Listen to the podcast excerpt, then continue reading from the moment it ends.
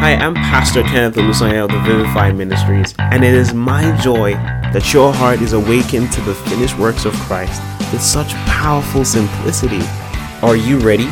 All right, here we go.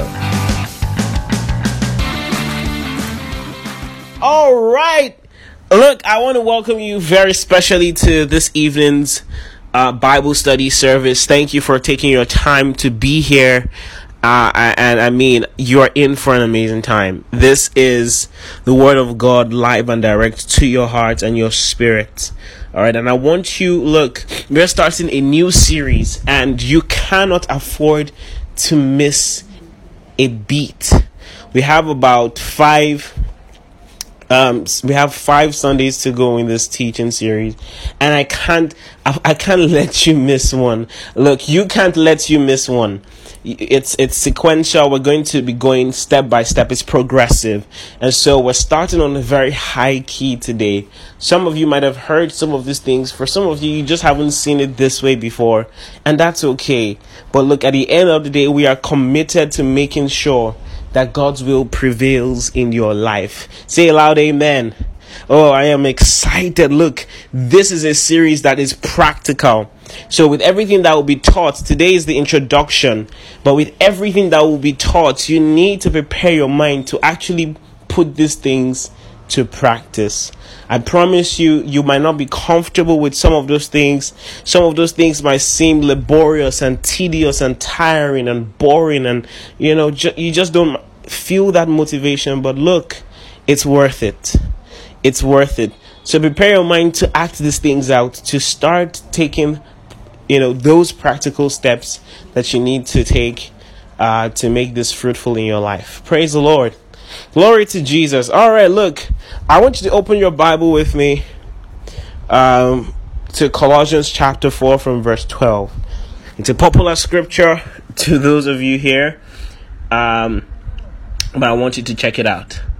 Let's go to Colossians chapter 4 from verse 12. Oh, this is beautiful. Oh, my Lord. Colossians 4 verse 12. All right. This is what it says Epaphras who is one of you, a servant of Christ, salutes you. And this is what Epaphras does. See, see what he does. Always laboring fervently for you in prayers, that you may stand perfect and complete in all the will of God. Can you say perfect and complete in all the will of God? Look, Epaphras spent his time, his long hours, sleepless nights, laboring fervently for one thing for the people that he was in charge of, for the people he wanted to see grow. And this is also my heart's desire for every one of you here that you will stand perfect and complete in all the will of God. That's my heart desire for you. That in everything, when the world sees you, they see you as perfect and complete in all the will of God. When God Himself sees you, He sees you as perfect and complete in all the will of God. The good news is this by reason of salvation, we have become the righteousness of God in Christ Jesus. What that means is we have right standing with God. And what that means by extension is that when God sees you, he sees Christ. And that's huge because Christ is perfect. Christ is righteous. Christ is holy. Our Lord Jesus Christ is all those things. And because of his sacrifice on the cross, he's made it possible that you share in his righteousness, that you share in his holiness. So when God sees you, He sees you as perfect. He sees you as complete because you are in Christ. But this is different. The prayer point Epaphras is praying is one that involves action, not just standing, but action. Right? It says that you may stand perfect and complete in all the will of God. The, the, that that explains that in, in the things that the, the people do, in the actions they take, that they will actually take those actions aligned with the will of God, in tandem with the will of God. And that is my prayer for all of you. And I want us to start on that note because that's a good place to know. So if there's any goal, if, if I had any wish, if I was granted a wish, you know, and I had a genie in a lamp, for those of you who have watched Aladdin, and I had one wish to wish, and I had a lamp, or maybe three wishes. It's usually three wishes. I had three wishes. One of those three wishes definitely would be I wish that these people, this this children of yours, oh Lord, that they will stand perfect and complete in all the will of, of you, in all your will. That's what I'm gonna ask. That they stand complete and perfect in the will of God. That's my heart desire. What that means is look, every one of you got into the faith at some point. I believe you believed the message of the gospel, God saved, but you started as infants, you started as children. Everyone who is born starts as a child, but there is the expectation of growth. And, and that's also a desire of mine that as everyone who has come into faith in the Lord Jesus Christ, that we all grow to maturity, that we grow into consistency, that we grow into moral excellence, that our actions align with the will of God. Praise the name of Jesus. But let me not get ahead of myself. Let's start here, okay? Can I just ask you a question as you're listening to me right now? Can I ask you a very good question? Think about something. Think about your past. What does your past look like? What what does your old life look like? Can you just take a second to think about it? What what what were the things that you did in your old life? Think about them, especially the neg- negative things that happened. Now, on one hand, it's good to forget all about the past and move on. It, it, it's good to forget about the past and just move on and say, you know what, bygones are bygones. The, the past has happened. I need to move forward. And that's good. It's okay to forget those things because you don't want to trigger memories or trigger feelings. You want to just move on.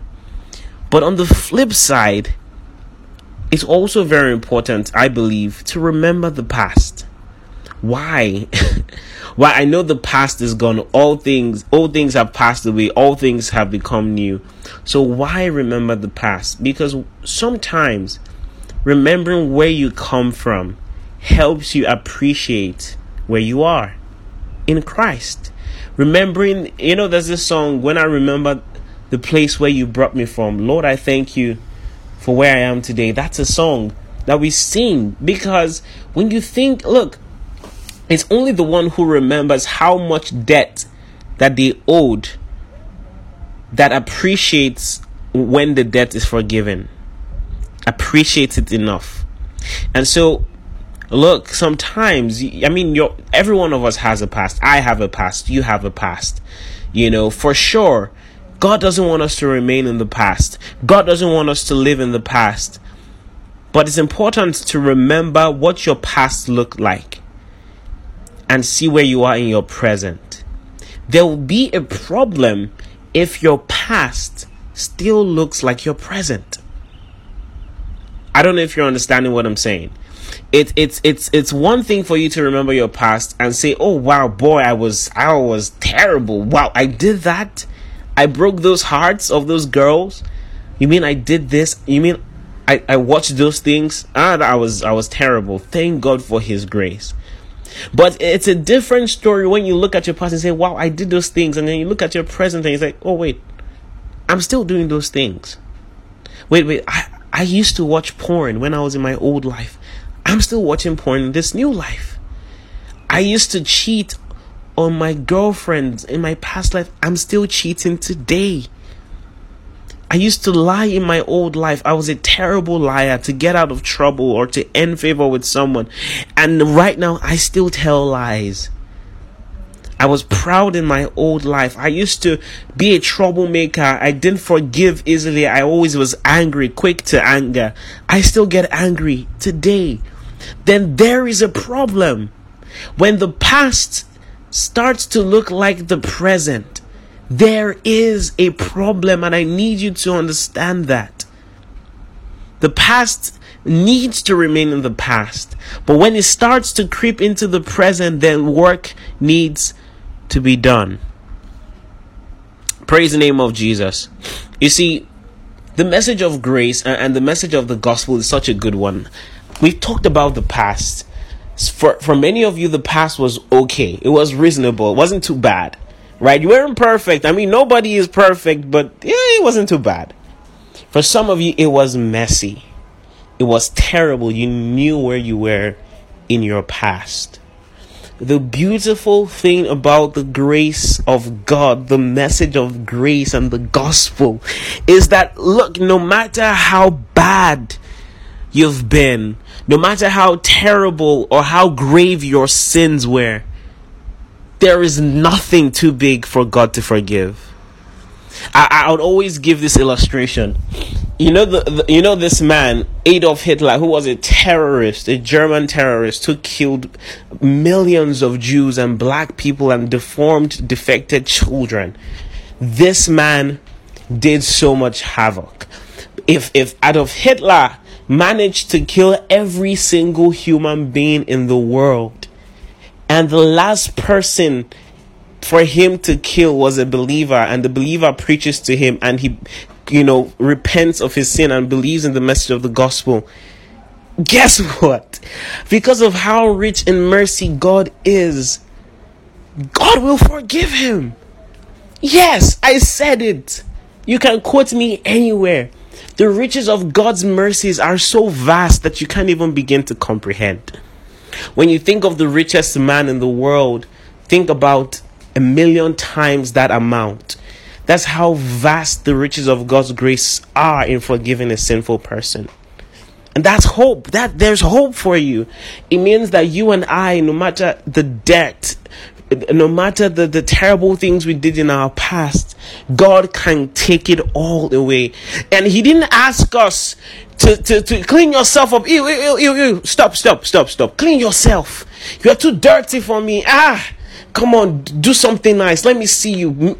Get a nice suit, get a nice shirt. Take away those rags. Start to look clean. Then I can I can consider you. You know? He didn't ask that. He saw you as you were in your sin, as you were dirty and messy with an ugly and dark past. And he said, No, come, look. I like you the way you are. It's okay. Come to me. As much as I don't want you to stay the way you are, I will accept you the way you are. That's what he did. While we were yet sinners, Christ died for us. He said, Come, come, let me clean you. Let me clean you. And he did that. He washed us white as snow. Even though our sins were scarlet, he washed us white as snow. Glory to God. Washed it all away. He didn't ask you to pay something, to look the part, to, to try and do some nice things before He considers. He took you as you were. But the beautiful thing about grace is that God doesn't take you as you are to leave you as you are. No, no. His love is too good for that. He takes you as you are and makes you who He wants you to be. He changes you from the inside out. That's the God we serve. That's the God we serve. We couldn't do anything to earn His favor. We couldn't earn our salvation with good works. We couldn't bring anything to the table of salvation. That's the reality. That's the truth of the matter. We couldn't. What could we do? How many good works would be enough to appease God? And look, by the time you say, you know what, today I'm going to give to the poor, you know, I'm going to give to this orphanage, you know, I'm, I'm going to start doing the house chores, I'm going to start being respectful to my parents, I'm going to start getting good grades, I'm going to stop the sex and stop the pornography. But as you're doing these things and doing these things, guess what? As you're trying to do good works, because of how imperfect man is, humanity is, there will be bad works. Bad works will also happen. So, at what point do you get that you say, I think my good works are enough now to get God's attention? It's impossible. You can't do that. You can't earn God's favor and salvation by trying to do good things. I'll give you an example. I don't know if you've ever had this exa- this uh, instance before.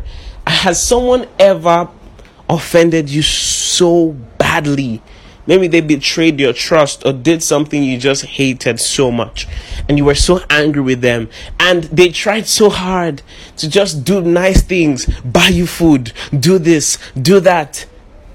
And the more they tried to do these things, the more angry you got. You got even more irritated. Like, what does this guy think? You think I'll just forgive you like that? What rubbish! You think food can can settle this matter, Abi? You think this is enough to to just to just quench this anger I have for you and this offense? No, rubbish.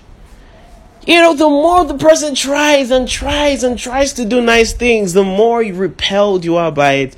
That's what it means when the Bible says in Isaiah 64 that all our righteousness are like filthy rags. Filthy rags. That's how it looks. When God is not, you're not on right standing with God, yet you are trying to do all these nice things, do all these good things. God is not pleased by those things. He wants you to first realize that in and of yourself there is no sufficiency. You can't be right with Him by yourself. You can't change yourself. You don't have the capacity to. He wants you to realize that He is the only one who has that capacity to change you for real. And He's not going to try to make you look the part. He starts from inside. He starts from the inside of you.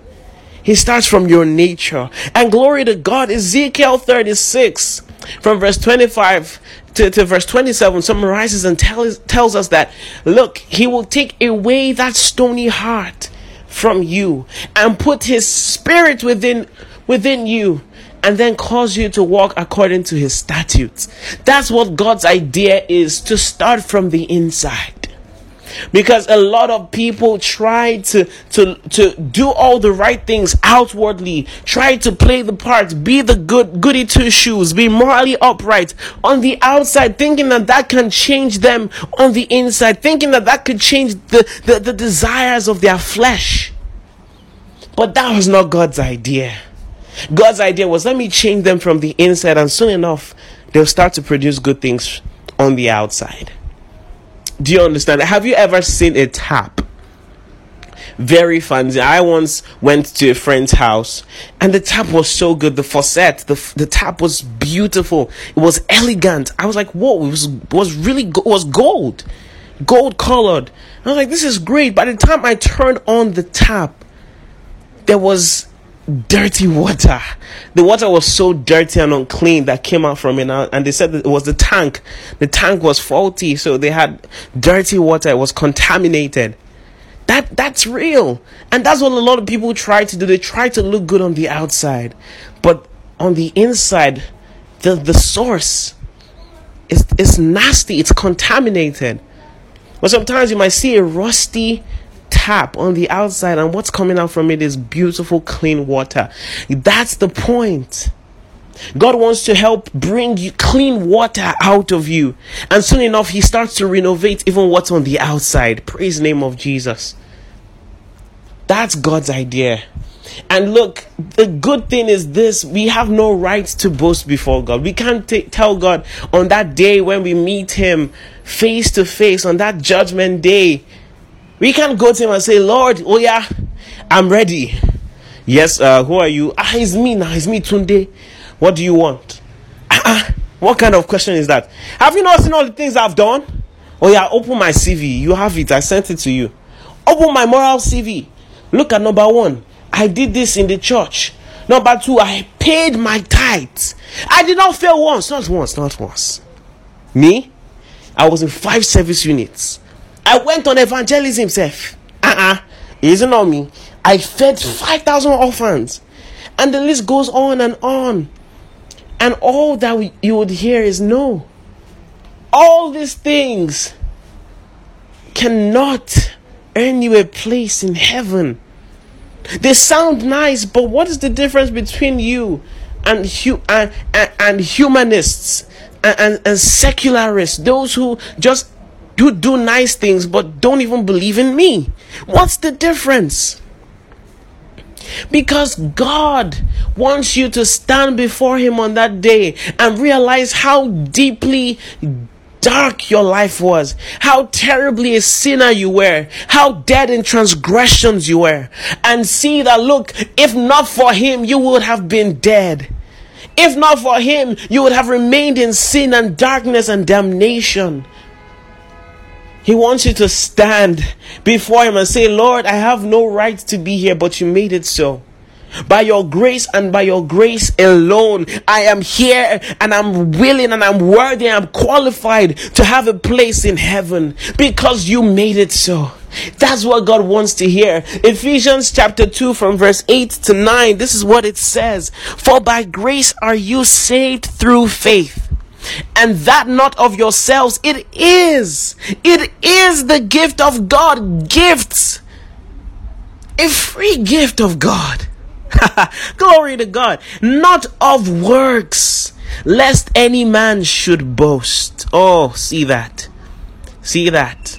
Not of works, lest any man should boast. God wasn't want, doesn't want you to, to have to boast before Him. He doesn't want you to do that. Have you heard of the man Cornelius? Yeah, he's in Acts chapter 10. The Bible describes him, you know, in Acts chapter 10, verse 2, as a devout man, one that feared God with all of his house. He, he gave alms to the people and prayed to God always. He was a Roman soldier, an Italian. And, and the reason why he prayed to God and gave alms is because of how deeply associated he was with the Jews. He was an assignment to, to, to, to rule over the Jewish area. And he he'd had interactions. They had rubbed off on their culture. So he prayed to god actually prayed to the to yahweh of, of, of the jews. And and the good thing is that god recognized it. But sadly this was a kind of righteousness that was not according to knowledge Paul said the same thing. He said, I, I, in, in Romans 10, I pray for my brothers because they do have a zeal for God, but not according to knowledge. They're trying to chase a different type of righteousness. They're trying to do this and do that and, and trying to earn God's favor by the things that they do. And guess what happened? It, I mean, if you had seen the story of Cornelius, you'd have like, know this guy, uh, number one candidate in heaven for sure. He has a place, VIP lounge. He's uh, uh sure banker. But guess what happens? The whole narrative was proof that good works are never enough to earn you a place in heaven. They are never enough to earn you a right standing with God. Never enough to earn his forgiveness.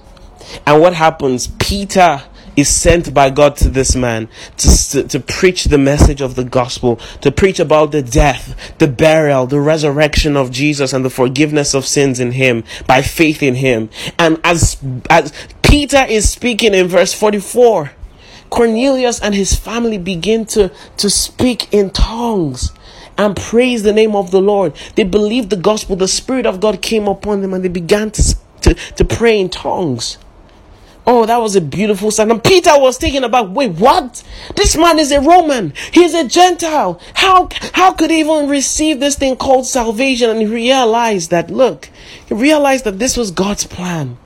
That yet this man was known to be devout, he was known to be morally upright, but still, God wanted more for him. God wanted that his soul is saved. God wanted that his spirit is changed and he's given a new spirit. God wants that the nature is transformed. Whether you are a Jew or a Gentile or a Nigerian or you're male or you're female or you were a drug addict or you were a class prefect, no matter what your story is, God wants all to be saved for real by faith in his son, Jesus Christ.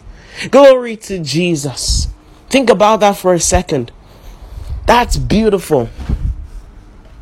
And that's hopeful.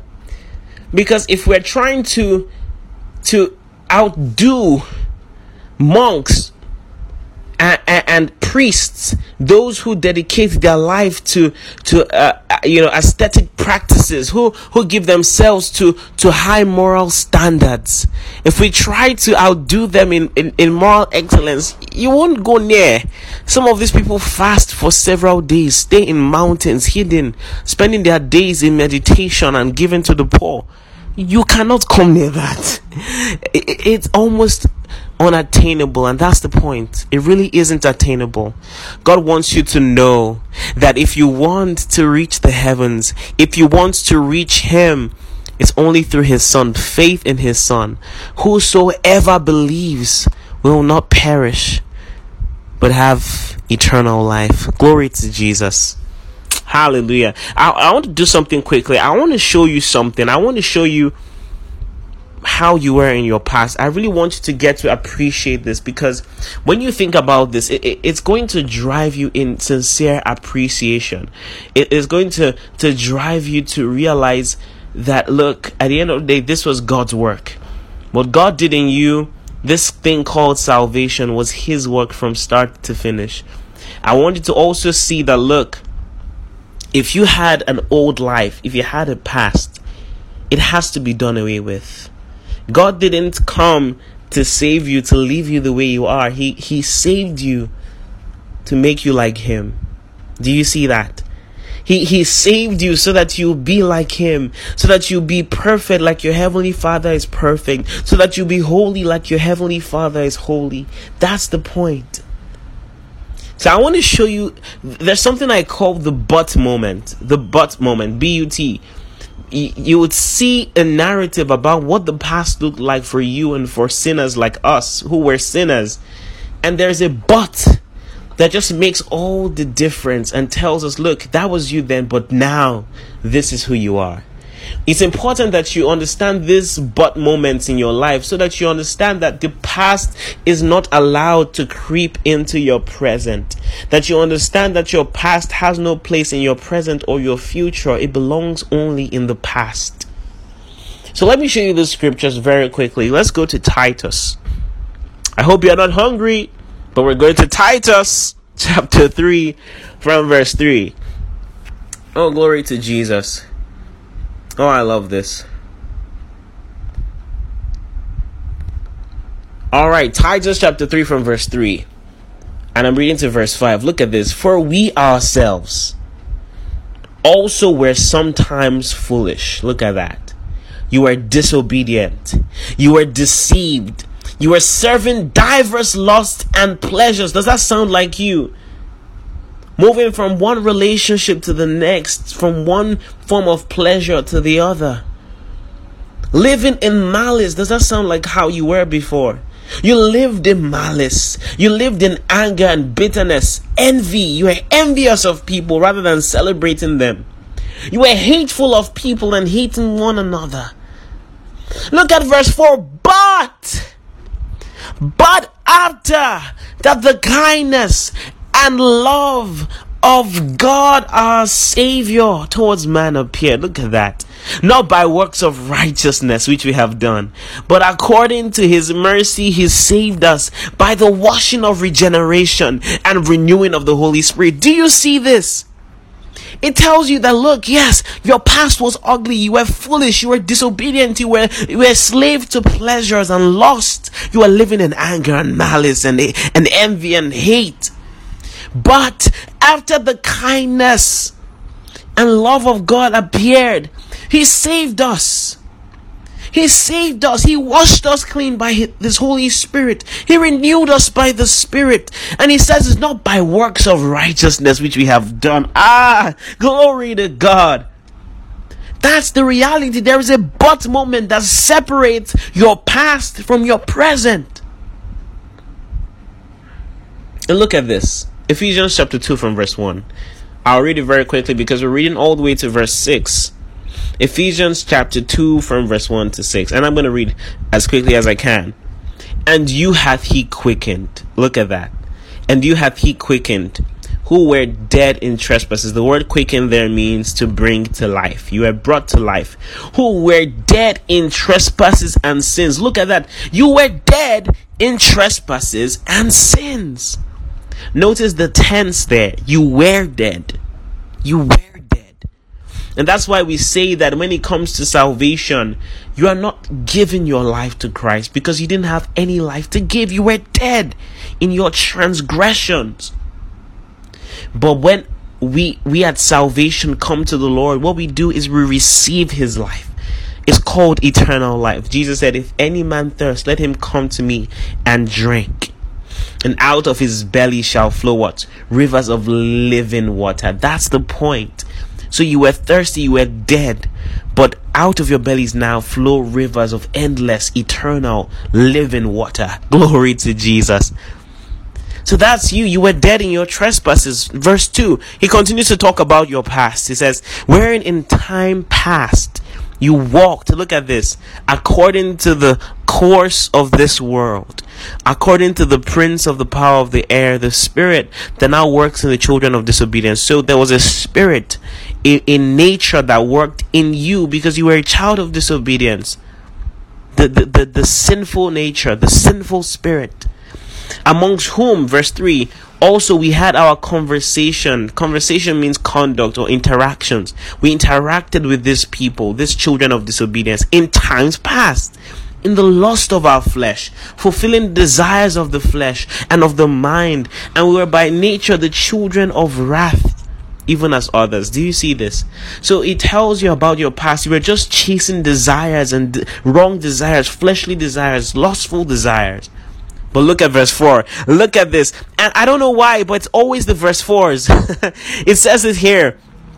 But God. Say that, but God.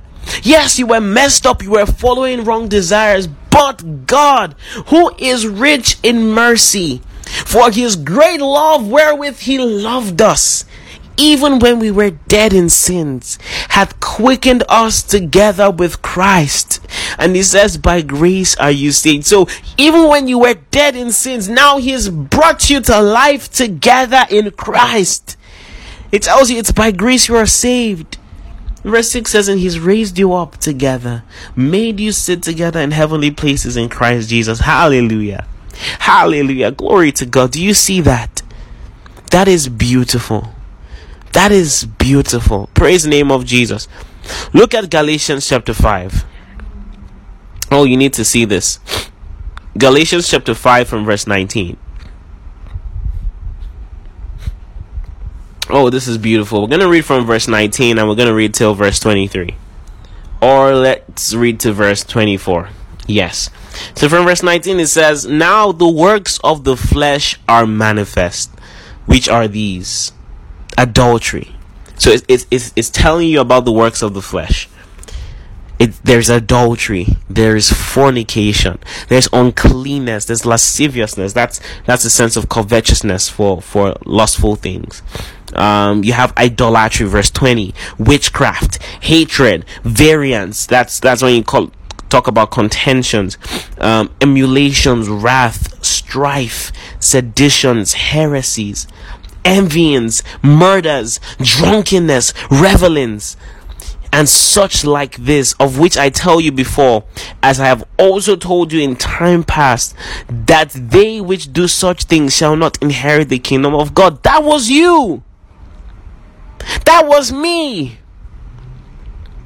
We engaged in the works of the flesh. That's all we knew.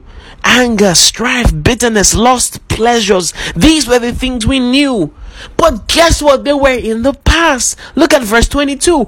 But, oh, but the fruit of the Spirit is love and joy and peace, long suffering, gentleness, goodness, faith, meekness, temperance, and such, against such there is no law. Verse 24, and they that are Christ have crucified the flesh. Look at what it's saying about you. And those who belong to Christ have done what? They've crucified the flesh with the affections and lust of the flesh. Do you see this? So he's told you who you were. He tells you what's changed and he tells you what your reality is now. You have crucified the flesh with the affections and lust of the flesh. I want to show you another one very quickly. I know we don't have much time, but I want you to see this for yourself. Look at this. Colossians chapter 3 from verse 5. I'll read very quickly. Oh, beautiful. Colossians chapter 3 from verse 5. And this is what it says. Right? It says, Mortify therefore your members which are upon the earth and it talks about the same thing, works of the flesh. So this is similar to what we read in Galatians 5. This is um, another example of the works of the flesh and, and you know, talking about uh, the fruit of the Spirit. So look at this. Mortify therefore your members which are upon the earth fornication, uncleanness, inordinate affection, evil concupiscence, and covetousness, which is idolatry. And it says this, for which things sake the wrath of God cometh on the children of disobedience. Do you see that? You were a child of disobedience.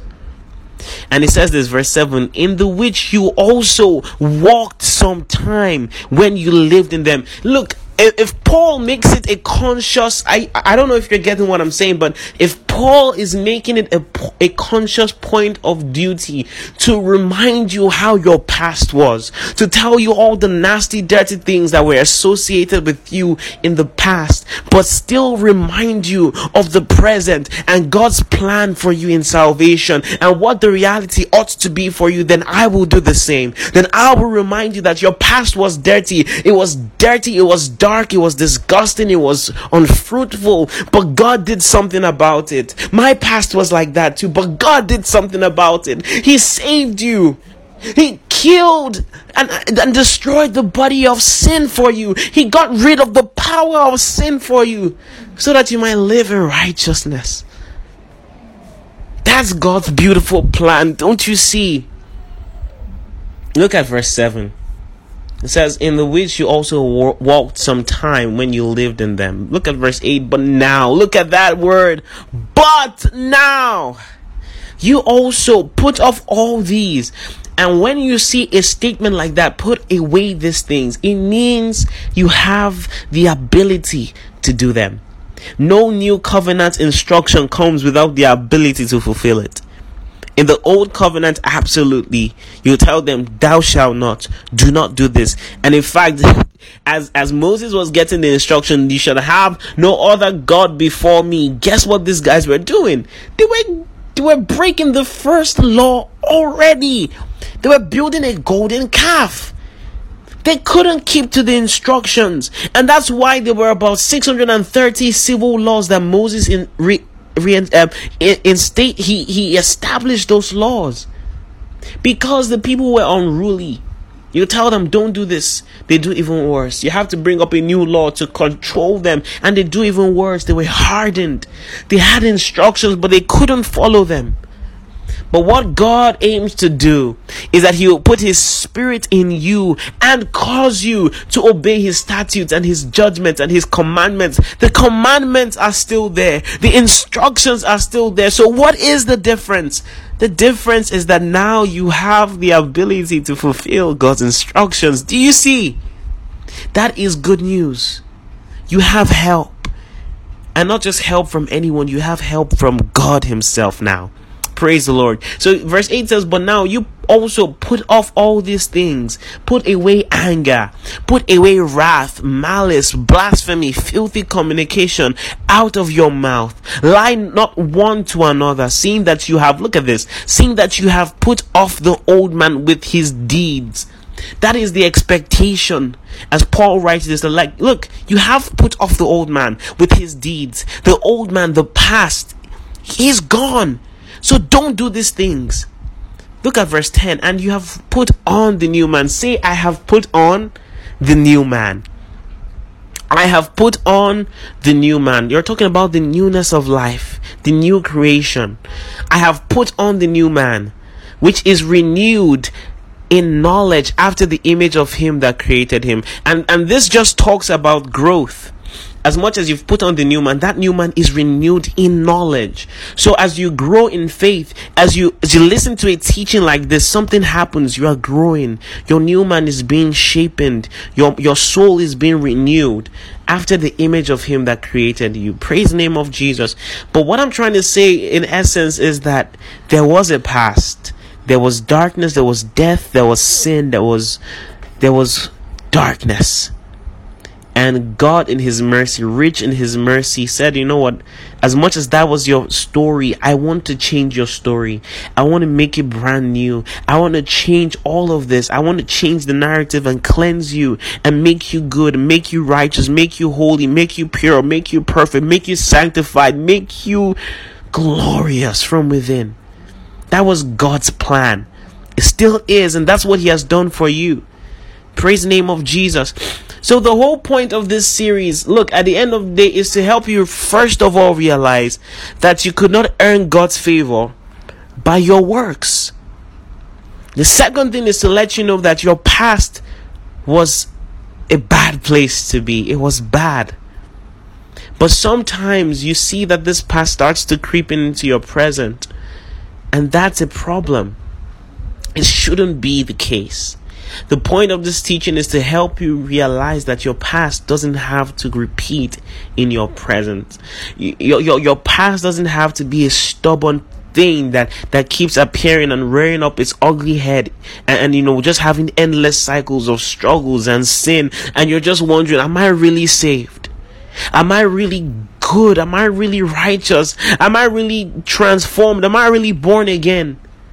Because the devil will want you to think so the devil will want you to feel condemned, to feel accused. It's his job. And I mean, rightly so. It, it it only feels that way when you you keep messing up and you're like, look, I thought I was done away, and I I, was, I had done away with these things. I thought I was done with these things, but they're repeating. I've received Jesus, but still these things are there. My my goal and my assignment is to help you realize that you can be consistent in good works.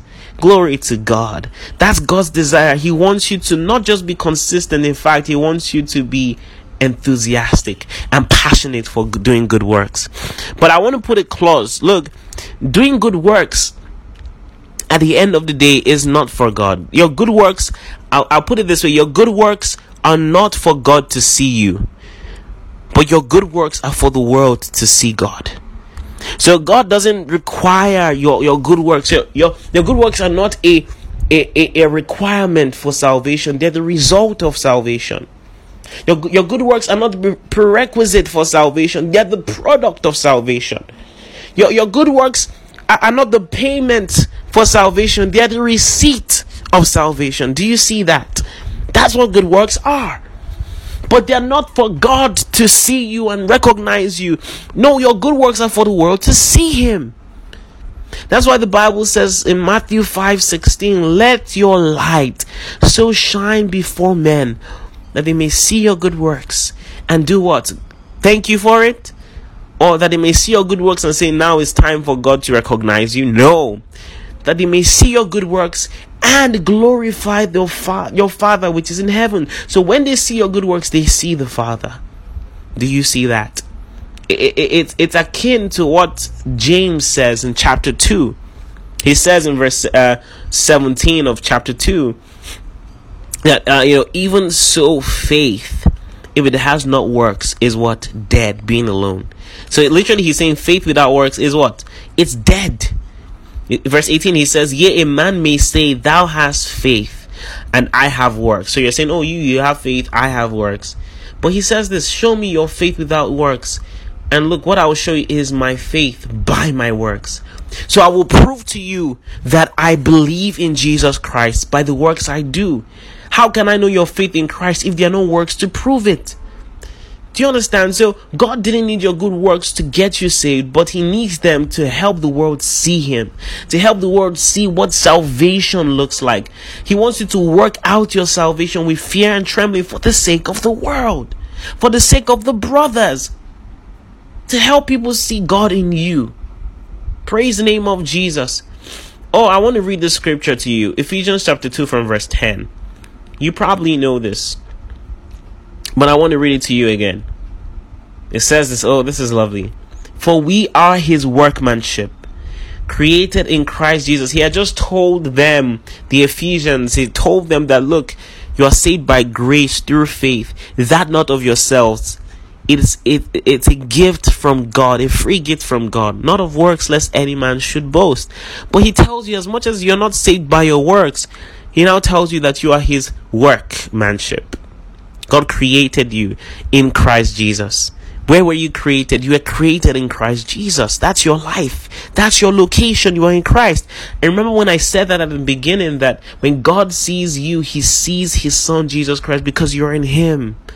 Your identity is in him now. Your life is in him. Your death is in him. Your burial is in him. Your resurrection is in him. Everything that you are and have is in Christ. And so he says you are his workmanship created in Christ Jesus unto good works, which God hath before ordained that we should walk in them. So it's always been God's desire and plan that we would walk in these good works. You are created in Christ unto good works. Were you saved by your good works? No.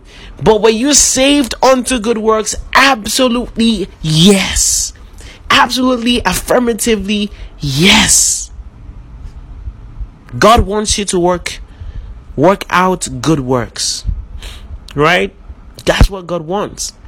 But let me show you this. This is the anchor text for all that we've been doing and I saved it for last because I needed to sink in into your heart. Right? You know, when you talk about good works, look, I'm I'm talking about everything that is right and good and according to the will of God. That's what good works means.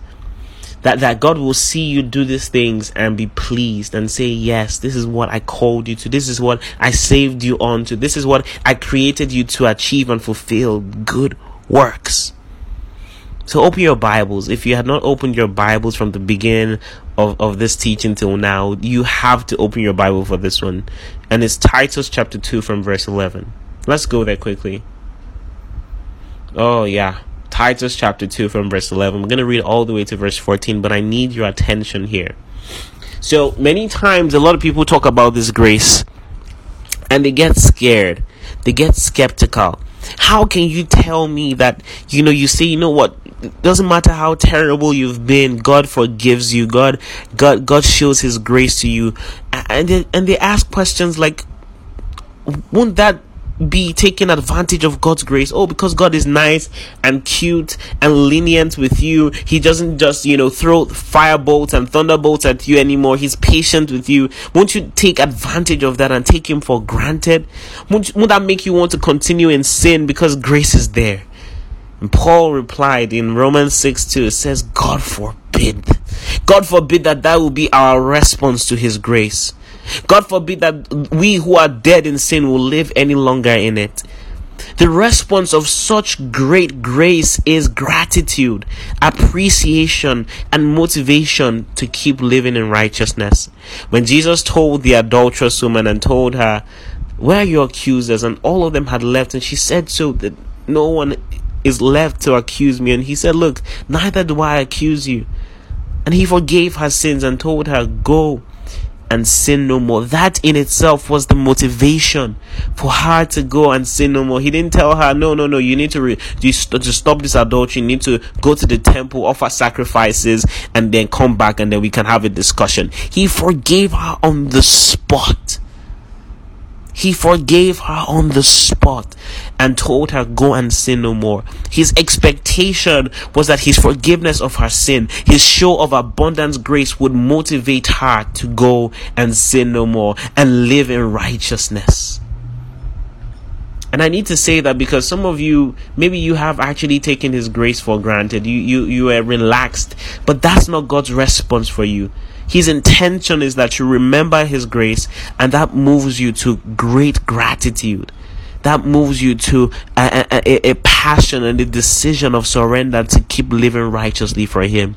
That you know you owed such a great debt that you can never repay, and so you are only going to live your life for Him. Give your life to Him in service and in devotion and in righteousness. But let me not get carried away. Let's look at Titus chapter 2. Again, I'm sorry if you're hungry and I'm saying Titus a lot, but look, I'm sorry. This is our base for this teaching. This is our home base, right? And you need to come here with me. Verse 11 For the grace of God that brings salvation. So there is a grace of God, and what does it do? It brings salvation. It, it appeared to all men. When we present the gospel, the grace of God that brings salvation appears to them.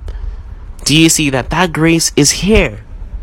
But what does this grace do? Verse 12 teaching us that denying ungodliness and worldly lusts, we should live soberly, righteously, and godly in this present world.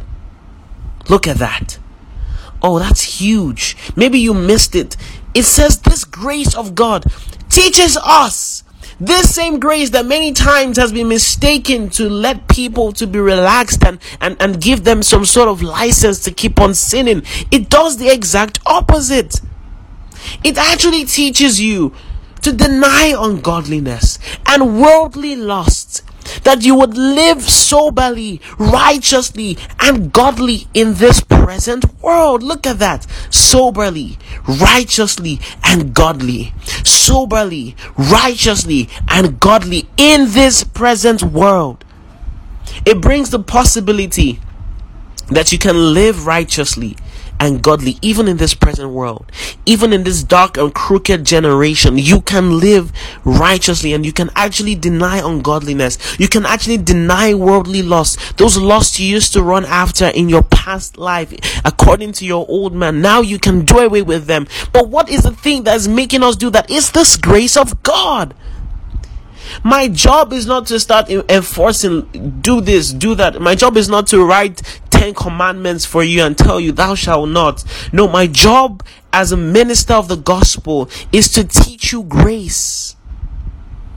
And grace in turn then teaches you to deny ungodliness, to live righteously, to, to live soberly. Do you see that? That's the equation. I teach grace, grace teaches you to do this. That's what God does for you on the inside. Look at verse 13. Looking for that blessed hope and the glorious appearing of the great God and our Savior Jesus Christ. So, all this teaching, all this abstaining from worldly lust and living righteously is happening as we look forward to that blessed hope. As we await the coming of our Savior, we are doing this thing. We're living righteously. We're not trying to just live our best life according to pleasures and then we now say, Ah, Jesus is about to come. Father, forgive me for all the sins of commission, omission, and permission. Any sin I've committed, forgive me. That's not the method. We are living soberly we are living righteously even as we await his coming. Do you understand that? That's even that's even more reason that when he comes he will find us faithful till the very end. That's the goal. That's the motivation. And verse 14 says, Jesus who gave himself for us. So he tells you the purpose of his sacrifice. Now he tells you why he came to give himself for us. He gave himself for us. To what end? That he might redeem us from all iniquity. Look at that. The goal was to redeem you, to buy you back. That's the word redeem. To buy you back from all iniquity, to snatch you out of the hands of iniquity and sin and transgression. And purify you. It's not done. It's not. It's one thing to take you out of sin, but it, he doesn't just leave you out of sin.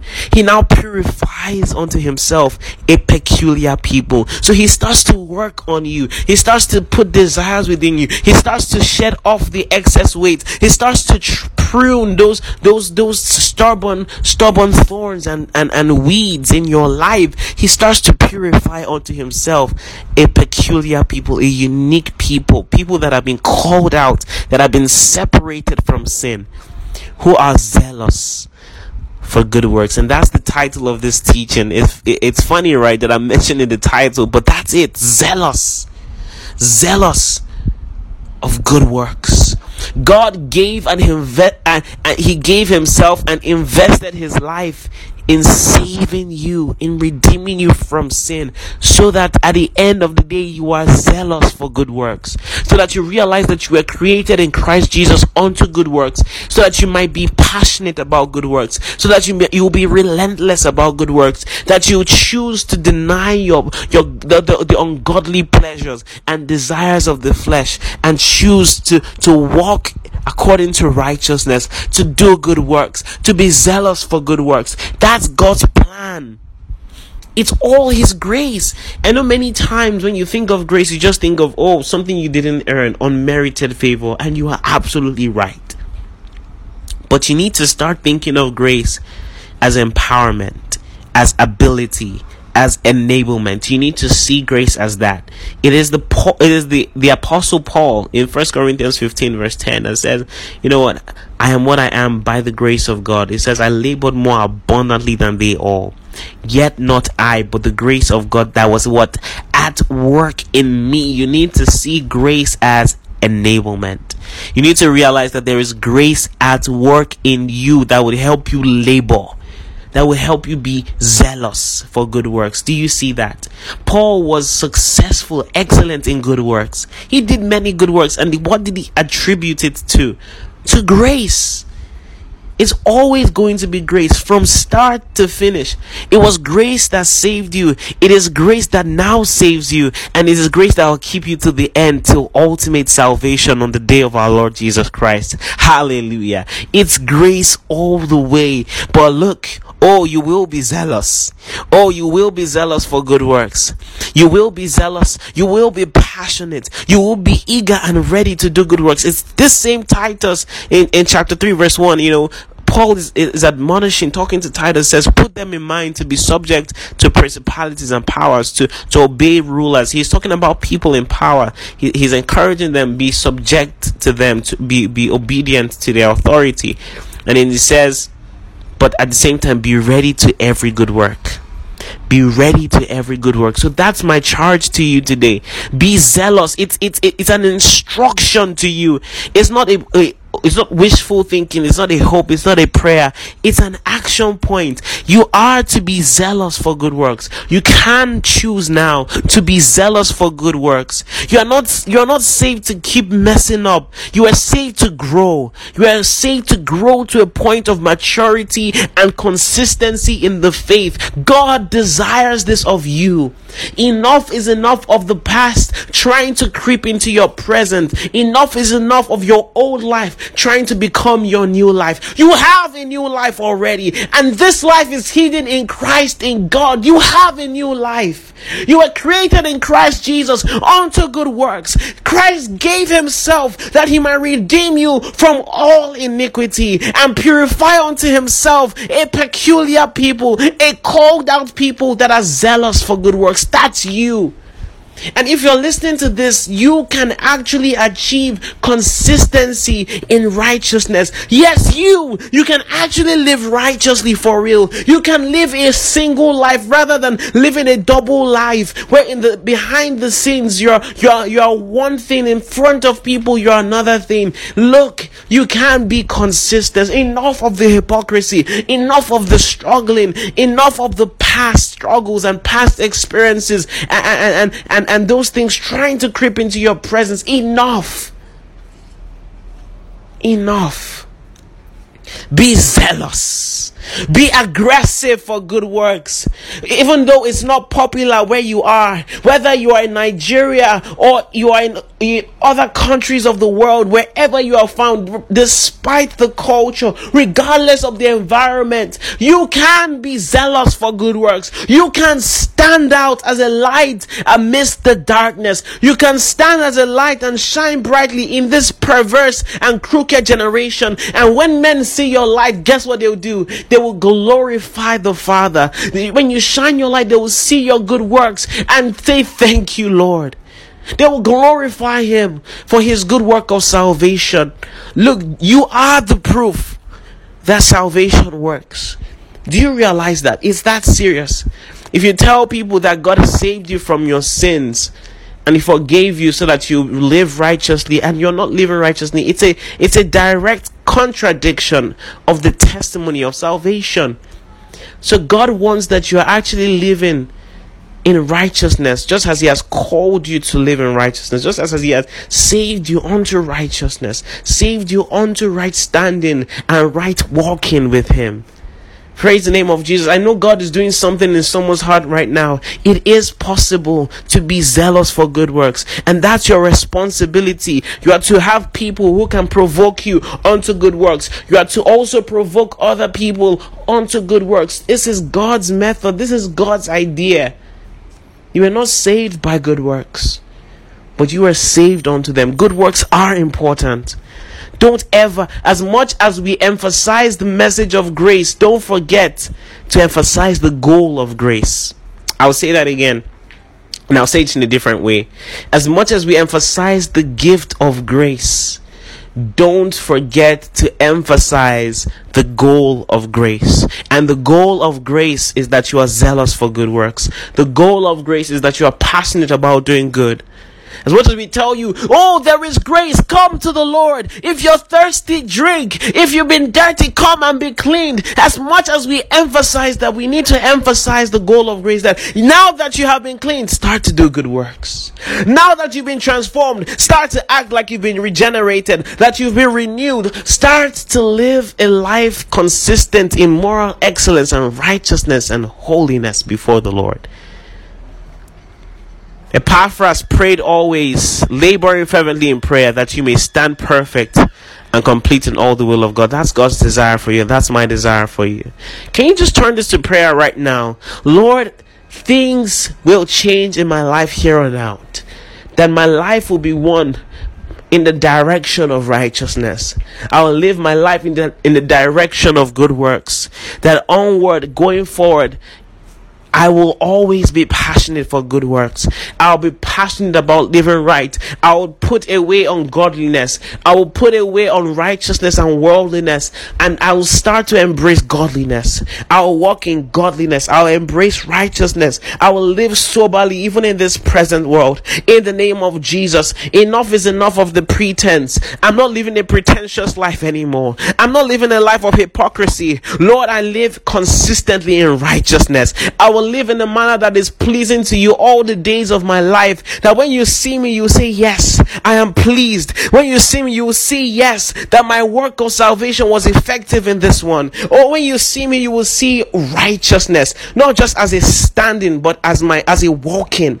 That I'll be righteous in my standing, righteous in my walking, righteous in my living, righteous in my speaking, righteous in my thinking. Oh Lord, that is me. I remain zealous for good works works. I remain zealous for good works.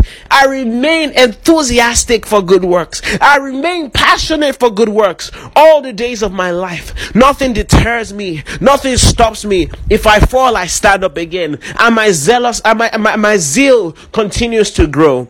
I rise up. My zeal continues to grow. Nothing gets me down. Lord, I am zealous for good works. When people say, ah, your own is too much now, relax. This is a normal thing. Just, just indulge No, Lord, I will be zealous for good works. I'll be aggressive and dogged about doing the right things. I'll be dogged on my decision to be consistent in righteousness. Come on, pray right now. Make a commitment to the Lord today. Surrender right now to Him. Make that decision. Make that confession. I remain zealous for good works all the days of my life. I will have a track record of progress in my faith. I will have a track record of consistency in good works. Men will see me truly and give you thanks. People will see my life and say, Ah, God, thank you. Thank you for what you are doing in the life of this person. That will be my testimony in the name of Jesus. Come on, pray like you mean it. Come on, pray like you mean it. Your prayers are important. Epaphras prayed the same prayer. He said, the Bible says he prayed and labored fervently that you will stand perfect and complete in all the will of God. Pray it right now that you will stand perfect and complete in all the will of God. That you will stand perfect and complete in all the will of God. Pray like you mean it. Come on. Your prayers actually count. If you believe that what you are praying will happen, then pray like you mean it. Thank you, Jesus. Oh, thank you, glorious Lord. Thank you, glorious Lord. Thank you, glorious Lord. Hallelujah. Hallelujah. Hallelujah. That's it. Keep praying. Don't stop. Keep praying. Don't stop. Glory to Jesus. Glory to Jesus. Hallelujah. In Jesus' mighty name we have prayed.